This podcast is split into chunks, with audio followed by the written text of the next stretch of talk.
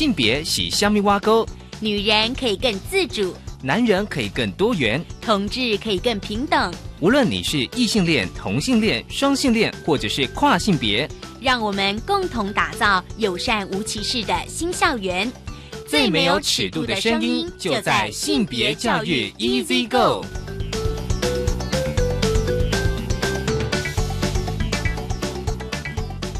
Hello，大家早安，欢迎收听教育电台性别平等意思一个，我是文龙。不晓得这礼拜大家过得好吗？我相信大家现在还在过年的呃气氛。那今年是大年初三，所以今天的性别大八卦要跟大家讲一个，我觉得是一个还蛮不错的点子，就是台湾性别平等教育协会跟一些呃各方女力的文创企划。在这个象征过年的气氛里面哦，就是说让一些出嫁的女儿能够在大年初一送给娘家一个尤喜喜的美好祝福哦。其实尤尤喜喜哦，这应该念成台语叫做 U C C。所以待会我想跟大家来讲这个呃，什么是 U C C。今天的性别慢慢聊，跟大家聊的是一本书，一本小书哦，书名是《以进大同》。这本小书的。呃，它有个副标《台北同志生活志》。我们邀请到来宾呢，是这本书的主编，同时也是文讯杂志行销企划总监邱怡轩。怡轩来跟我们聊这一本《已进大同》。好，我们先进行性别大八卦。性别大八卦。今天的性别大八卦想跟大家聊，因为是过年的气氛，所以想说来聊一下习俗。虽然我们节目里面有提到非常多的习俗的议题，其实，在呃今年是二零一八年哦，其实台湾性别平等教育协会他们在今年哦有一个文创的做法，其实，在他们的新闻稿里面有提到，就是大年初一或者是除夕，对于结婚的女儿。我觉得他这个有些用词还蛮有意思的哦。我们都讲出嫁的女儿，对不对哦？嫁娶之间呢，其实是有一个主从的关系哦。所以呢，通常我们都会说，哎，结婚，结婚哦，结婚比较没有，比较没有那种上下的关系。所以回娘家呢，那是有禁忌，就是结婚的女生哦，那结婚的女儿在习俗当中，就是泼出去的水被视为外人。所以呢，我们通常会觉得传统习俗的束缚是比法律平权的影响力更大。虽然法律已经可能有一些规范，所以台湾性别平等教育协会其实在两千零四年就已经出版了《大年初一回娘家习俗文化与性别教育》。那这本书当然也提到很多的台湾的年节庆典啦，还有一些古迹礼俗中的性别不平等，当然也引起了非常多的回响。所以呢，今年哦，就是性别平等教育协会跟一些女力的文创呢，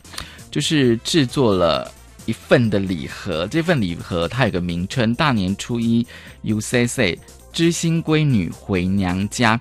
我先跟大家讲一下什么是，但你直接讲是油洗洗，可是要用台语念会比较清楚，就 U C C，就是就是那个酱油的油，然后清洗的洗，油洗洗 U C C。其实这个意思是哦，啊，形容这个人油水很多，表示他赚很多钱。怎么样活用呢？大年初一娘家开门哦，就说哦，祝你们 U C C，就说祝大家能够赚大钱哦。因为呢，传统习俗禁止女儿初一回娘家。而且呢，对一个已经就是出嫁的外人，其实通常都是女儿，初一就到别人家去吃呢，就害得娘家的兄弟就是呃赚不到钱的意思。但是习俗是人定的，解释跟翻转也是事在人为，所以呢，U C C 的意思就是这样。为什么呢？因为。嗯，我也是看了，就是性别平等教育协会的网页的一些资讯哦，就是他们的呃理事长有写了一篇文章，就是呃习俗与性别哦，初级要回娘家，所以呢，哦，当然我们都会觉得说哦，传统就是已婚的女人哦，就是初一不能够回娘家。可是呢，已经有慢慢的一些年轻一辈，就是新观念的女性，她们运用了一些智慧跟温柔，突破了这些禁忌。呃，应该是理事长有说，就是说他曾经有一个四十多岁的女性的友人，就是哦，他说民间的习俗当然就是你初一回娘家的话是比较不好的哦，所以呢，这位就是四十多岁的女性，已婚的女性，她就说她初一回娘家的时候呢，就会送娘家一瓶油，然后大声的跟爸妈跟兄弟讲说。祝你们游喜喜，就是说 U C C，就是祝你们就赚大钱哦，然后带给大家非常好的彩头。那他用这种方式来突破禁忌，所以每年初一就算是回娘家去，这样人家也会觉得说，哎，你至少有带一个伴手礼，所以说呢就不比较不会这么突兀。但有些人家可能就是说，回娘家呢，干脆就约在外面的餐厅、风景区相聚或出游，没有进家门。我觉得。都算是一种弹性的做法，但是我觉得这个习俗的议题哦，一直一直以来都一直在关注跟讨论。其实有时候我想要等到，就是说不知道台湾哪一天哦，就是结婚的女儿哦，其实不管初几，你都可以回娘家。好，这是今天开始跟大家分享的性别大八卦，稍回来性别慢慢聊。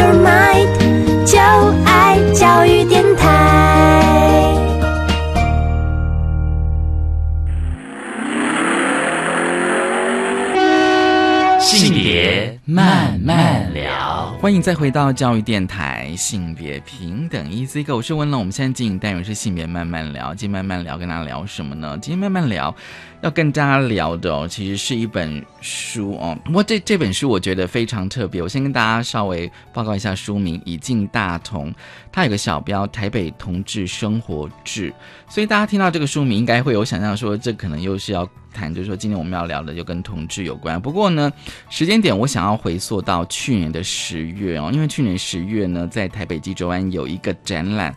展览的名称是也是叫“以进大同台北同志文化地景特展”，所以呢，今天我们想说，哦，他这个展览之后呢，就出了这本书啊，我觉得非常的棒，所以今天我高兴，我们邀请到了，呃，这本书的主编，同时也是现在的。文讯杂志行销企划总监邱怡轩，怡轩你好，大家好。我先一下问一下怡轩，我们先来谈，嗯，我们今天就来谈这本书就是《以进大同》这本书哦，就是说当时为什么这样想说那个展览之后想要出这本书呢？其实这个书是跟展览一起完成的，当然有一点点的行销策略啦，就是希望说大家可以到现场来看展，多一点人到现场来看展。那所以我们当然你在活动现场你也可以买到这本书。那之后我们也努力让它上网络书店平台或者是一般书店平台，然后继续延续这个展览，因为展览时间有限，它它时间过去就就没有了。但是这本书它可以继续的把呃书的内容跟精。继续带给读者，这样。嗯，因为通常哦，像我有时候去看一些特展，好了哦，就是当然展览的现场，他们一定都会有那种所谓的展览手册哦，可能介绍这些展览的作品这样。不过我自己看这一本《以以进大同》这一本书，我觉得它甚至怎么讲，不只是包含那个展览的内容本身，而且把整个那种哦，但是它是以台北为主啦，哦，台北的同志为主。我发现就是说，把就是说从八零年代到现在，整个那种同志运动或者是一些同志的事件哦的一个完整的记录。哎，我其实拿到的时候是有点惊讶跟惊喜。你们当初为什么会就是说在展览之后，就是说，呃，等于算是说这一本手册等于算是那个展览的延伸吗？其实我很高兴知道，就是文龙喜欢他。那我我们也我们也希望说，毕竟展览空间有限。那时间也有限，当时在做这个规划时候，我我我们几个伙伴，就是策划伙伴都都知道，在非常短的时间内要达到这个任务，它有其他的呃高压性。那首先我们几个伙伴都都是关心这个议题的，包括里里面的几个书写的作家、写作者。那呃，我们就会开始去思考说，因为原本给我们题目是台北的同志地景，那。就我们自己本身是做文学史料的整理研究的伙伴来说，呃，同志地景它其实除了呃实际的空间之外，它其实还有另外一个层面，就就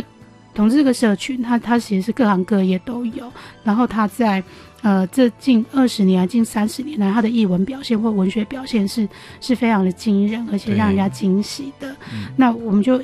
一并来思考如何在这这个架构当中，把同志的一个这样的精彩表现可以把它呈现出来。也因此，我们我们在架构上面，我们区分成一个实际的空间的递进，呃，另外一个用存在作为同志其实是在各个领域存在，而且有接触表现。那有加上说我们自己是英文产业，所以我们比较着重于呃电影的表现、文学的表现、剧场的表现。甚至说出版的表现这样子，所以就大家可以分成书里面的结构是第一个部分，你是实际的空间，对，你第二个部分是同时在这三十年来也好，同时的一个可以看到同同时怎样他的他在艺术上面的成长这样子，嗯。因为哦，我自己看到这本书，我我其实有个习惯，就是看那个书的目录，我就发现说，就是说这个这本手册哦，其实这是这本书已经大同这本书有分为现身跟存在哦。那但现身我可以了解哦，就是说，因为它毕竟是就是台北同志文化地景的历史遗憾嘛，对哦，就是用具体的空间，那就是这是前面前半部，那后半部的集结。呃，媒体跟集结的话，比较会触及到，比如像出版杂志哦，呃，像还有像影视嘛，哦，还有就是征友，我觉得好像涵涵盖的层面其实还蛮多，所以，我我现在就是想问，就是说，那当初是怎么样去收集这些史料呢？呃，因为这个架构出来之后，我们大概就呃，因为一一直在在做出版，在做杂志，那手边也。大家知道有哪些朋友是关心这个议题的，所以就在很快的时间内，我们就找到了，呃，一直在做女同志资料整理的，呃，蔡雨辰、陈伟珍，然后呃，从台大台文所毕业的，呃，马一航、陈柏清、翟敖、林佑轩这几位，大家就各自分工，呃，有写女同志的，有写男同志的，那女女同志应该。写哪些部分，然后包括哪些实际的地景要写什么？那男同志的实际的地景有哪些？那我们有初步的会议讨论啊，整个整理下来，然后变成目前的目前的状态。所以，我以实际的地景来说，我们有新公园、有车站、有三温暖、有红楼，这些是大家比较耳熟能详的。那也会发发觉说，在。是现身，所谓的现身是呃，同志会会在一个公共的领域领域当中出现。其实女生是相对隐晦跟少，应该说是很很难很难找到女同志的呃公共的空间那种那种议题的。那所以所以我们在空间的分布上面，大家就会觉得说，为什么男男生多，女生女生少？那我我们也是。呈现，那是但就是实实际的状况，就是男生多，女生少。嗯嗯，不过我就是说哦，就是说在那个前半部哦，前半部的那个现身地景跟记忆哦，就是我我发现它是一个循循序渐进的感觉。对，就是说，比如说第一篇它是写台北车站，哦，然后在二八公园，哦，然后接下来就可能三温暖哦，还有就是酒吧哦，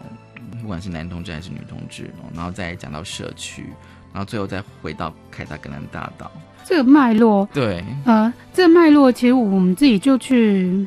在讨论过程当中，不断去去了解到说，在呃八零九零年代，很多的呃台湾的同志朋友，他中尤其是中南部的同志朋友，嗯，他们想要来到台，因为他们可能或者是从书上，那你从白先勇的镊子也好，你从白先勇对小说当中或其他的呃可触及的小说里面去知道说，呃，台北可能会有伙伴，或台北可能会有同伴，这样。那台北车站就是作为他们第一个集结的地点，很多人都说他们认识的第一个同志朋友是齐家齐家威大哥，对。然后他们就通常约在，比如说台北呃东山门还是某一个门口，然后某一个树丛呢。其实你这样讲会让我想到，就是说应该算是旧的台北车站，会不会是旧的？呃对，就不是是现在的，新的，不是现在新的站体。对对，我还有经历过旧的火车站，就还没有改建的时候，大概是我高中吧，它正在盖啦。嗯然后旧的，然后大家还是使用旧，但是不知道旁边盖了一栋，就是现在新的，然后大家觉得很丑的。嗯，对，应该是那种旧的火车站，你知道吗？对，那那我我觉得我们的就是呃，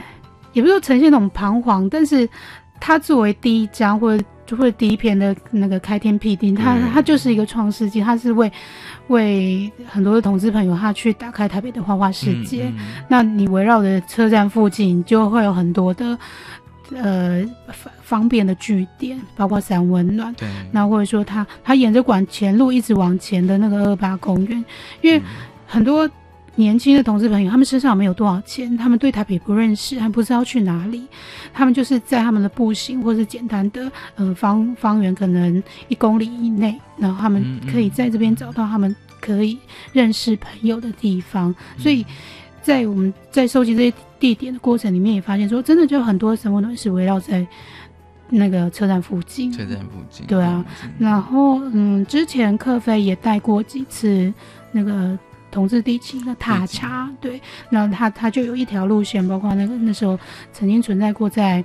呃重庆南路上面的那个 A A G 嗯 A G 三温暖嗯，那他也他也后来也也是有名的 A 区事件嘛，那包括台北最短的那一条街长的街，是大家就是呃公园到了十二点就会关门。现在 现在大家都很很难去理解为什么公园会关门，可是，在真的某一个时间点，而且以前的新公园是有围墙的。对对，后来因为呃，有人说是因为捷运的关系还是怎么样，就是把那围墙给拆掉了。嗯我印象中好像还是有围墙的。对，其实你刚刚提到那个科菲的那个呃，应该算是呃台北城市散步对。的同志地景，对，因为我有去参加过一次。嗯。对哦，当然就是说，因为我自己就是说，对于那种呃，比如说有时候你看书嘛，看一些史料，就说哦，以前的这边可能是有什么样的的什么同志的酒吧这样，可是那可能是三十年、四十年前嘛，对，那那但是他那个导览的是我我发现他的路线是有设计过的，我印象中是从那个凯达格兰大道，好像是呃新公园开始，嗯。然后一直走到红楼。嗯，对，以前还不觉得好像有点远，走之后还觉得，当然是因为走走停停啦。对，他会解释说以前，比如说在南洋街这边是什么是戏院这样，但对对对对，但有时候你真的只能想象，或是靠一些老照片去想象当时的样子。嗯对，可是你有时候还蛮觉得不可思议，说为什么这公寓里面就是有一间酒吧这样？就说他他那个导览，我觉得是有点重新认识我们每天经过对，的地地区这样子哦，嗯。所以这个我看这个这一本就是已已经大同哦，就是说第一篇是台北车站，我我我觉得是有道理的、啊，嗯。是有道理的，对，就是说那个交通的那个节点，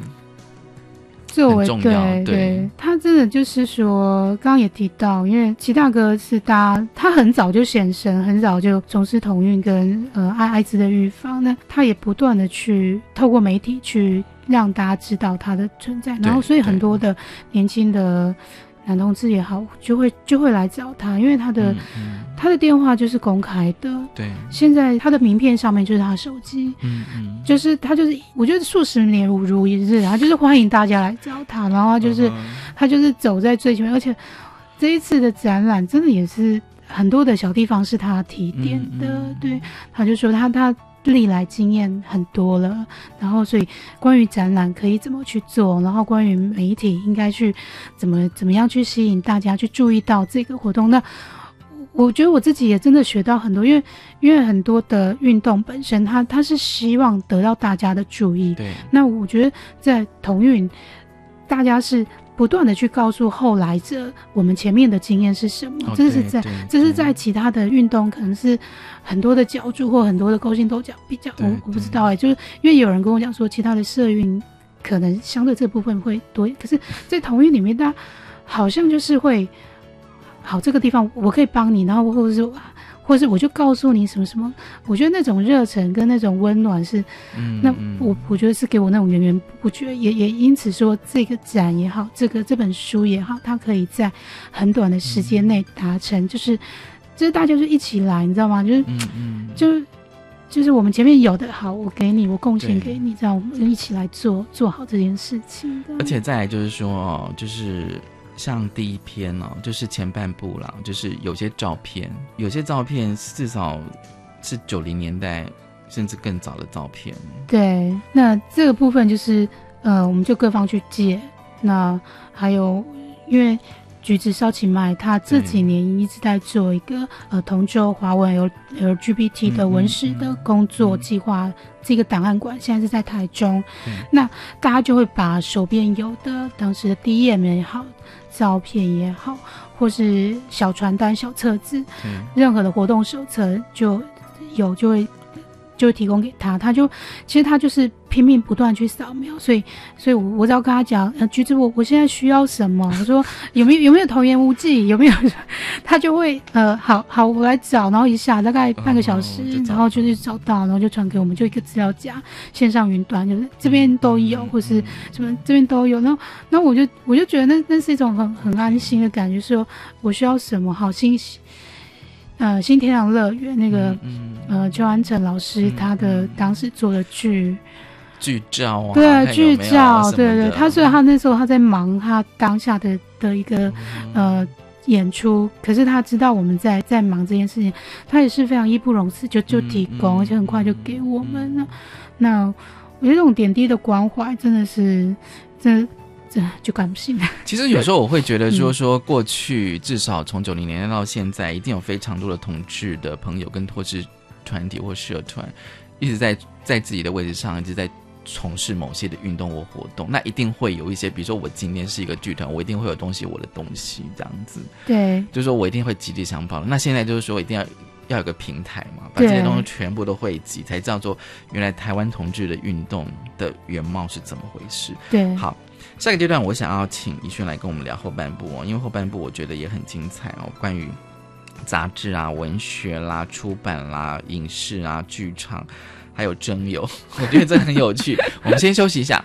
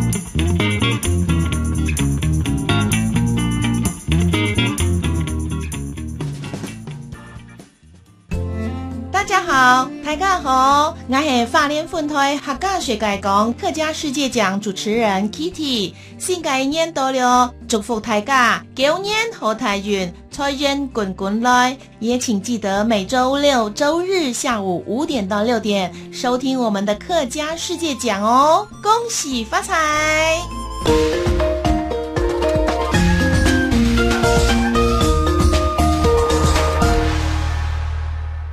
全民参与的时代，社会期盼青年，青年走向社会，中间需要一个强力的轴心，这个轴心就是你。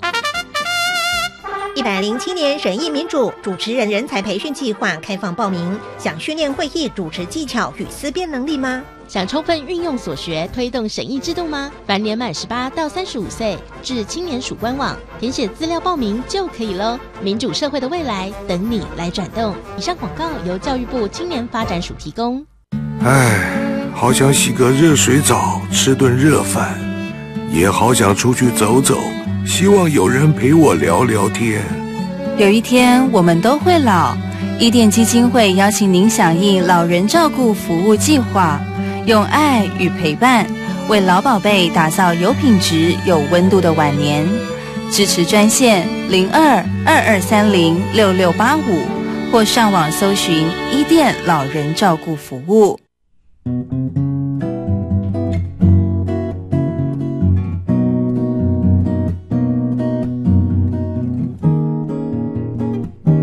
我是苏命苏米恩，你现在收听的是教育电台。哦，朋友们，就爱教育电台。耶。Open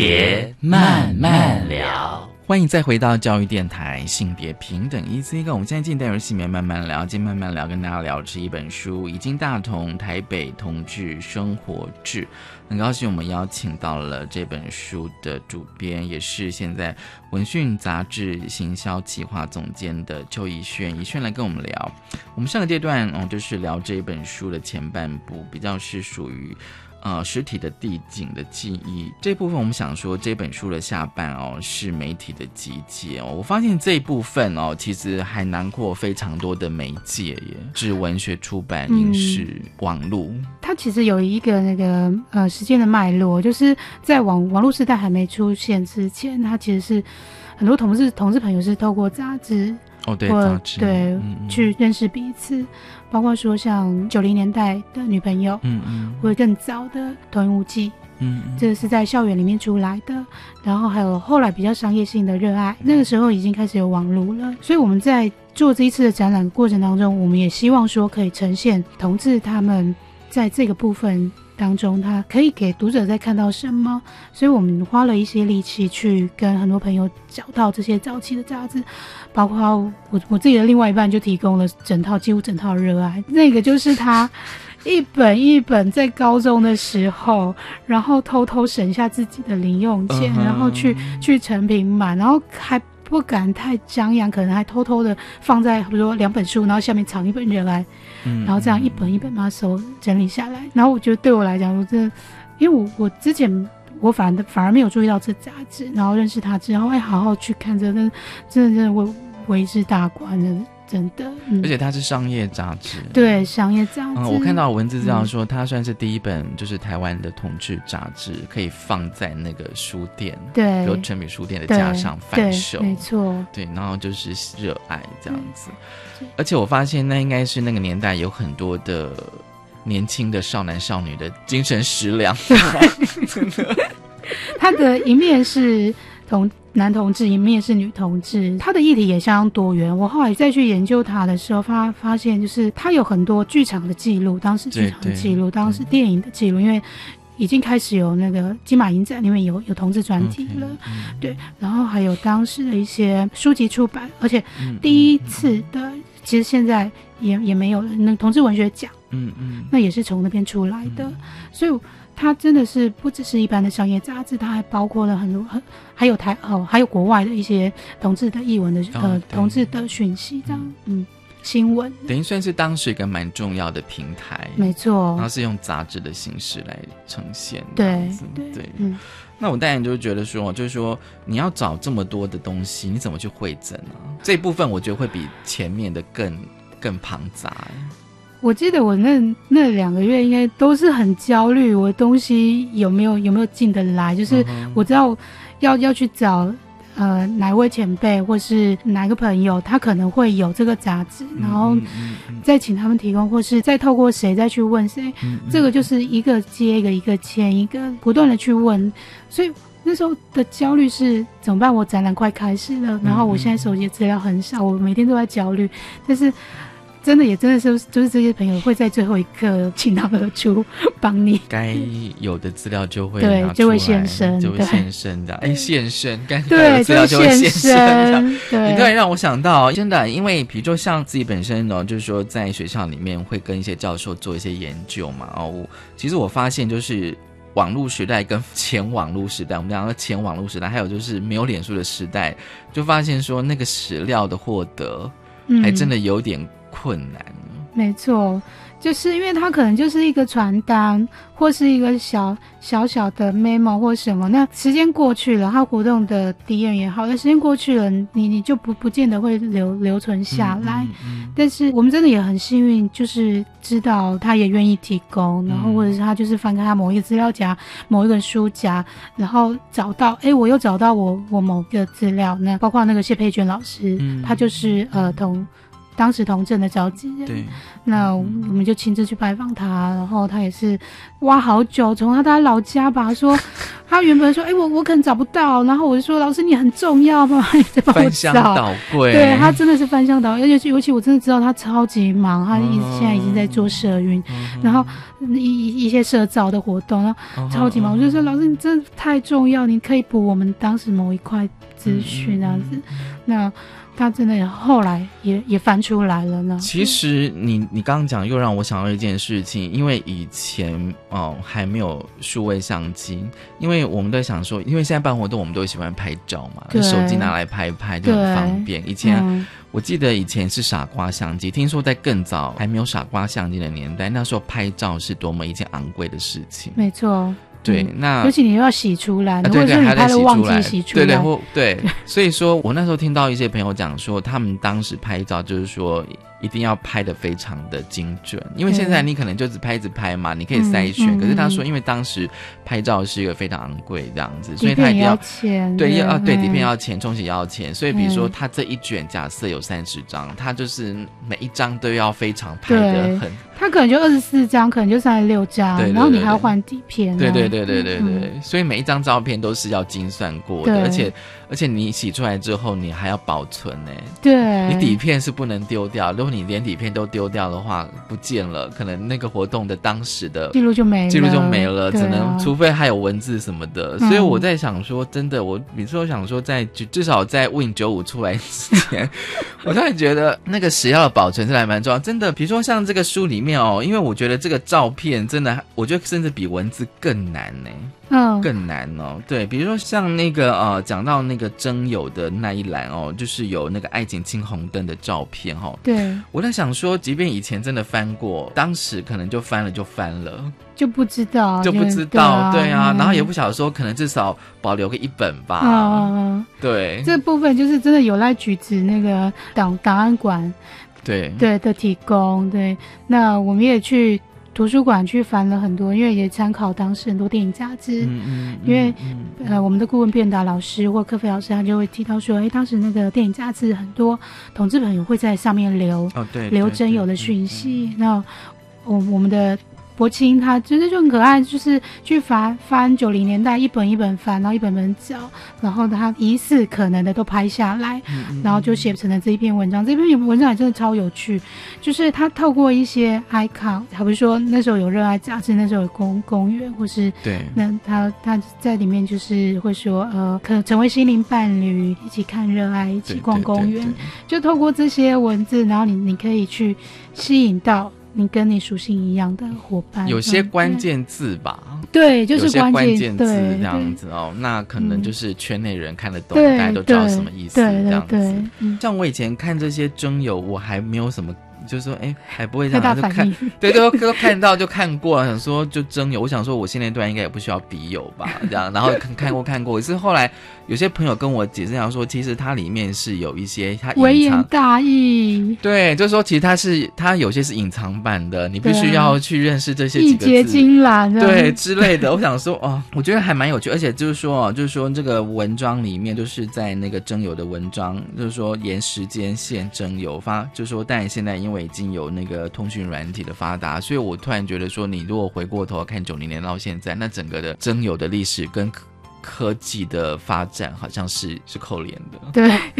真的，其实我们在展览的时候也很有趣，就是因为真友的那个，我们就做一个线上真友版，然后是一个，就是等于说大家输入资料，我们模拟我们自己的真友文这样。我有玩过，你有玩过？然后想说，哦，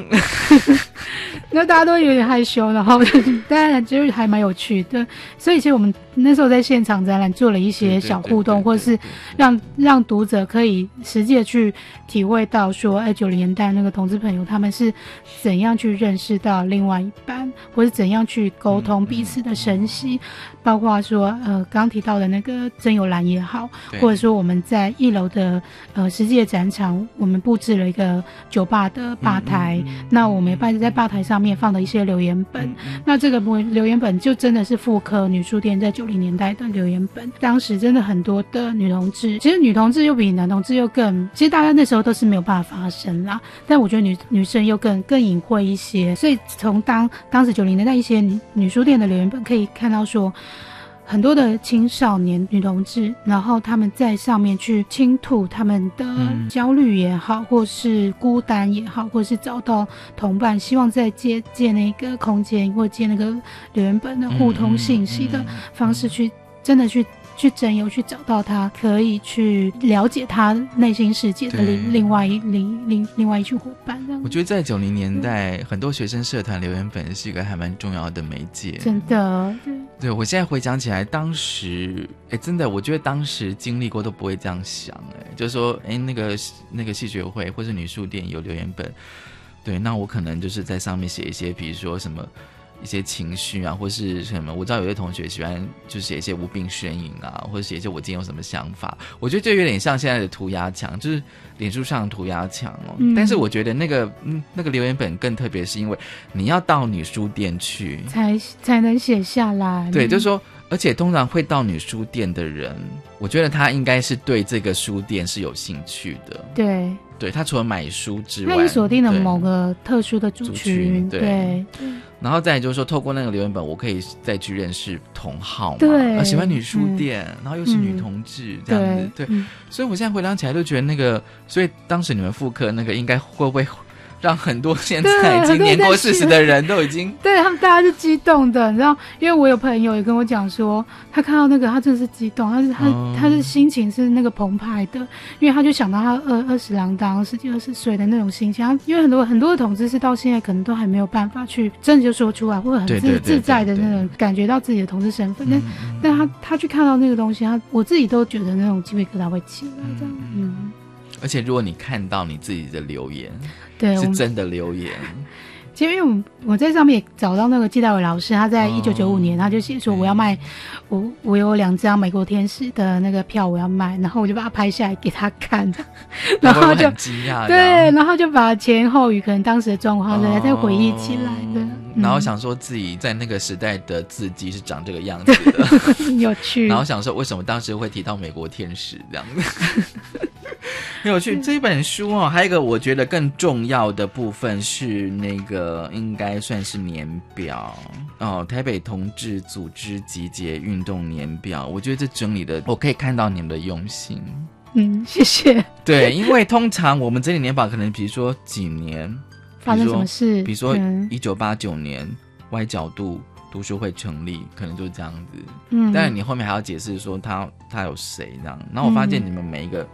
每一个事件还有一些简单的说明。对，这个部分真的是我们这个整理者陈伟珍他非常用心，而且我我们这个年表都在前前后后给客飞大概看了不知道几次，但他。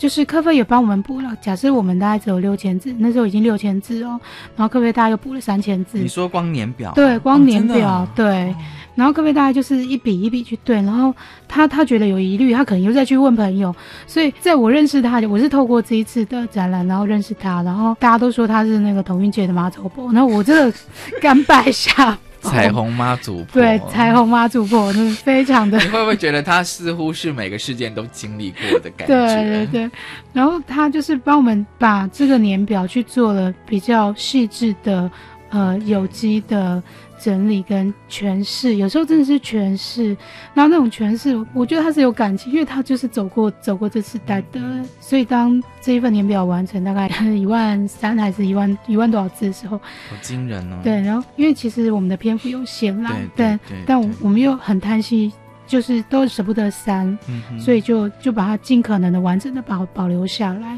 那除了这个组织跟运动年表，另外还有一个文学年表。对，文学年表。那文学年表它就是呃，橘子那时候整理过一次，在二零一三年的时候。然后因为我们自己在在二零一一六年前后，呃，二零一五年前后有做过一个彩虹彩虹时代的一个彩虹年代的一个同志文学展。所以他在从从这个部分再去做一个延伸，一补补到二零一七年底。所以，我我们觉得说，在这本书当中，年表跟年表的存在是必要性，因为它真的是比较呃完整的去记录下来每一件事情，这样对对，因为这个哦，让想就是说想要知道哦，就是从。八零年代甚至更早，六七年代都有台湾的同志的一些，不管是运动或者是在文学上的一些经历过的事情，其实这个年表都可以找得到。我觉得那个整理是真的还蛮重要。你一翻就说，哦，原来在台湾这同志其实已经发生这么多的事情。没错，对，它不是现在才有的。好，我们休息一下，下个阶段我就要问这个书名是怎么样取的。我们先休息一下。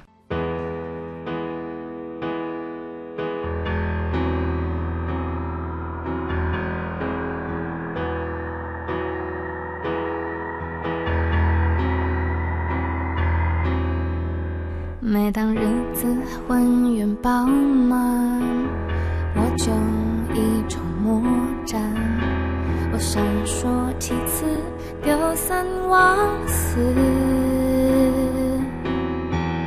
我感觉自己完全的不可靠。我是我猜我会慢慢疯掉，最好不。那些伤，我决定要走，一无所有，只能留给你雨水银河。我这么孤单，难以预料。我想，我是我会慢慢疯掉。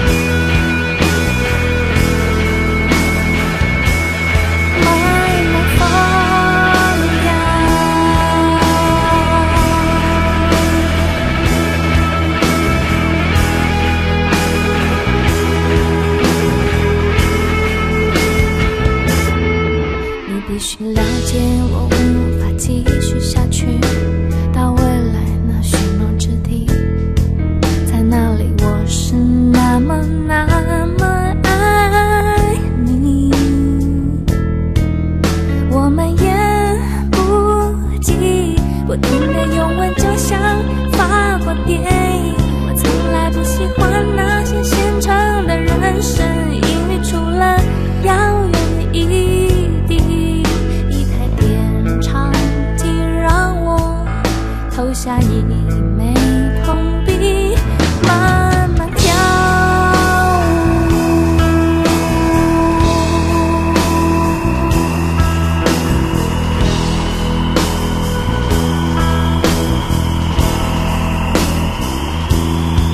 即使在最值得一提的下午，对于告别我还是显得粗鲁。我在琴弦上把每弹得饱满了，一颗一颗雨水都落在盒子里了，一颗一颗雨水都落在盒子里了。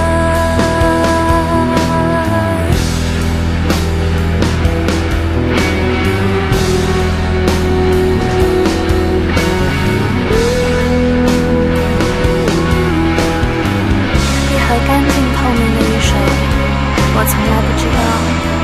盒子上有裂缝。雨水又要慢慢一盒水又要慢慢漏掉。那些下午我决定要走，一无所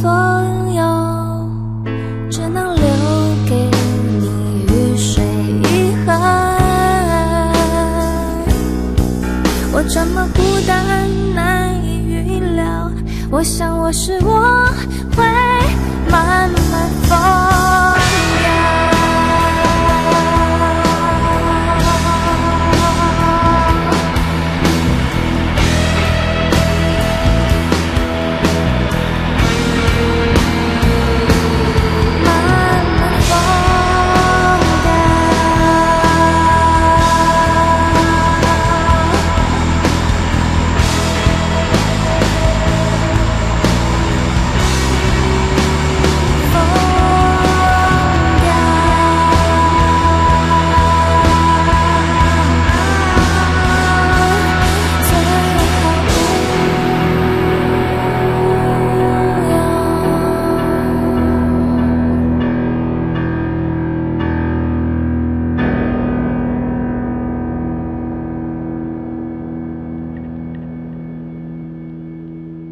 教育电台性别平等 Easy Go，好，最后一进大通哦，我们请怡轩来跟我们聊一下，就是这个书名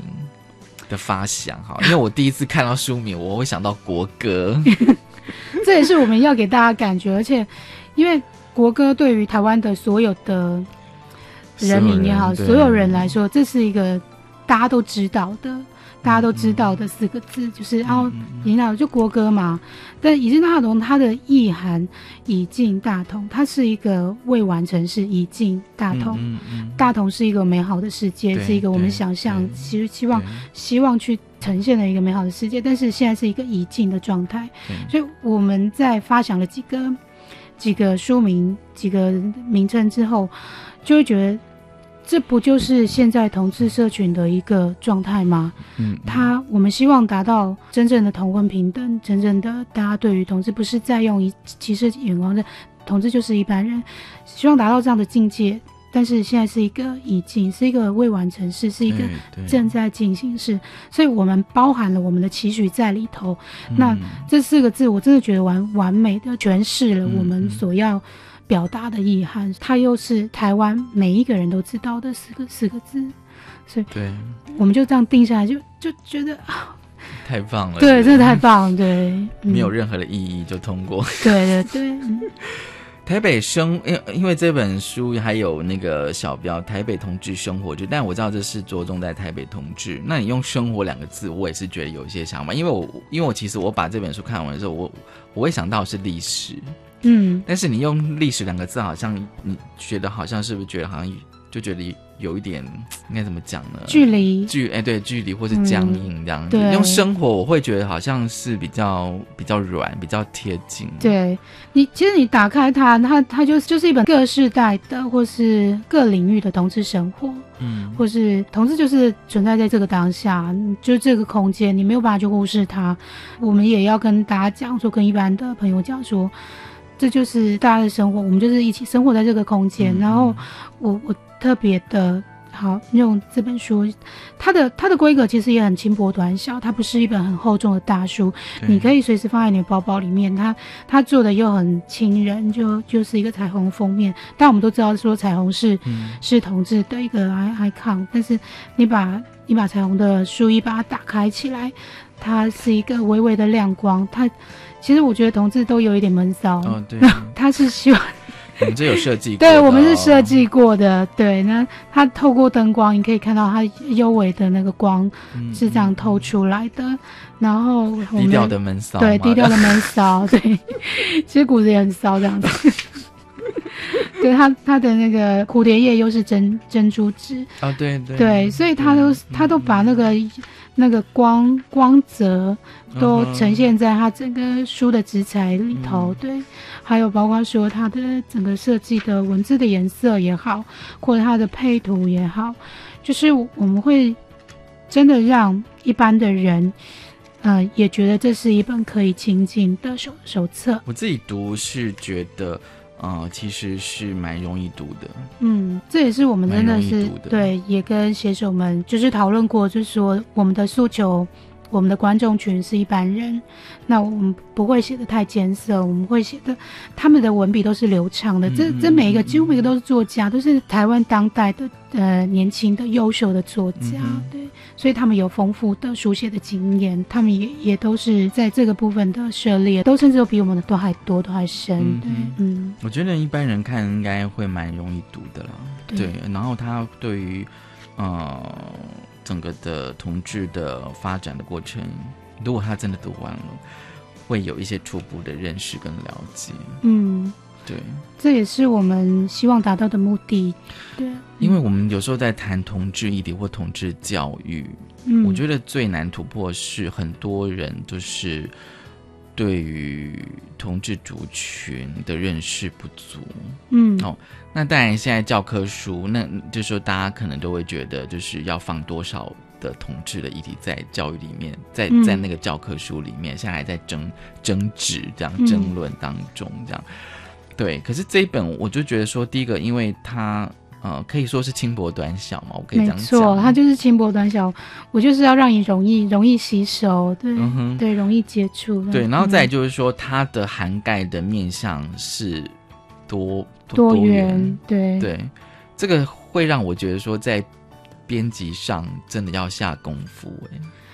嗯，真的，就因为我们也不太希望它是一本编出来搭搭那个只是放在架子上，太厚重，对，我不想再去看到他的书，所以我们口袋书吗？对对对，它又有点口袋书的概念，对，或者是说它也容易呃，就是你可能你还不想出柜的。同志也好，你你很好收，就是你只要把那个彩虹书一拿开，它就是一个紫色的对紫色封面，然后但就是呃书名也小小的这样，你要藏也很好藏。乍看之下，当然你不会觉得他是在讲一本同志的书这样子啊，可是有时候我觉得这就是。编辑的巧思这样子，然后再就是因为它的那个涵盖的层面广哦，那但有些人可能对某些的领域是有兴趣的话，自己可以再去查。对，他们说我想知道同志电影有什么，我想了解台湾的同志剧场是从什么时候开始，或者说现在还有 T 八吗？对啊，你知道吗？之类的。其实现在 T 八还是有，因为那个进我南东那个还还是有那，但是。他就不多，真的不多，对啊，gay 吧还是比较多。就说，就说，对于有些同志空间，你觉得它是在慢慢的消失？对，慢慢消失，或或慢慢转变，也或者是说，呃，我自己而言啦，就是同志空间对我来讲，那个必要性跟存在性的呃意义，或许不见得已经那么大了。嗯嗯，对，但是它可能对于某一些族群，它还是它是有相对它的必要性，跟它需求度。对啊，嗯，我们就是做了阶段性的整理跟呈现其实这本书的时间点是到二零一七年，等于是去年底这样子。对对，但时间是往前走的。我们也希望说，对，未来可能还要继续往前的记录这样。对，有心人继续往下记录下去。今天非常高兴哦。嗯，邀请到了怡轩哦，就是文讯杂志行销企划总监来跟我们谈这本《已经打通台北同志生活志》哦。其实这本书真的很好阅读哦。如果说大家如果对于就是台湾，尤其是台北啦，因为它主要还是追踪在台北同志的一些生活的一些运动的脉络的话，可以看这本书。谢谢怡轩来跟我们分享，谢谢文龙，嗯，谢谢大家收听今天的新北平的 Easy Go，拜拜。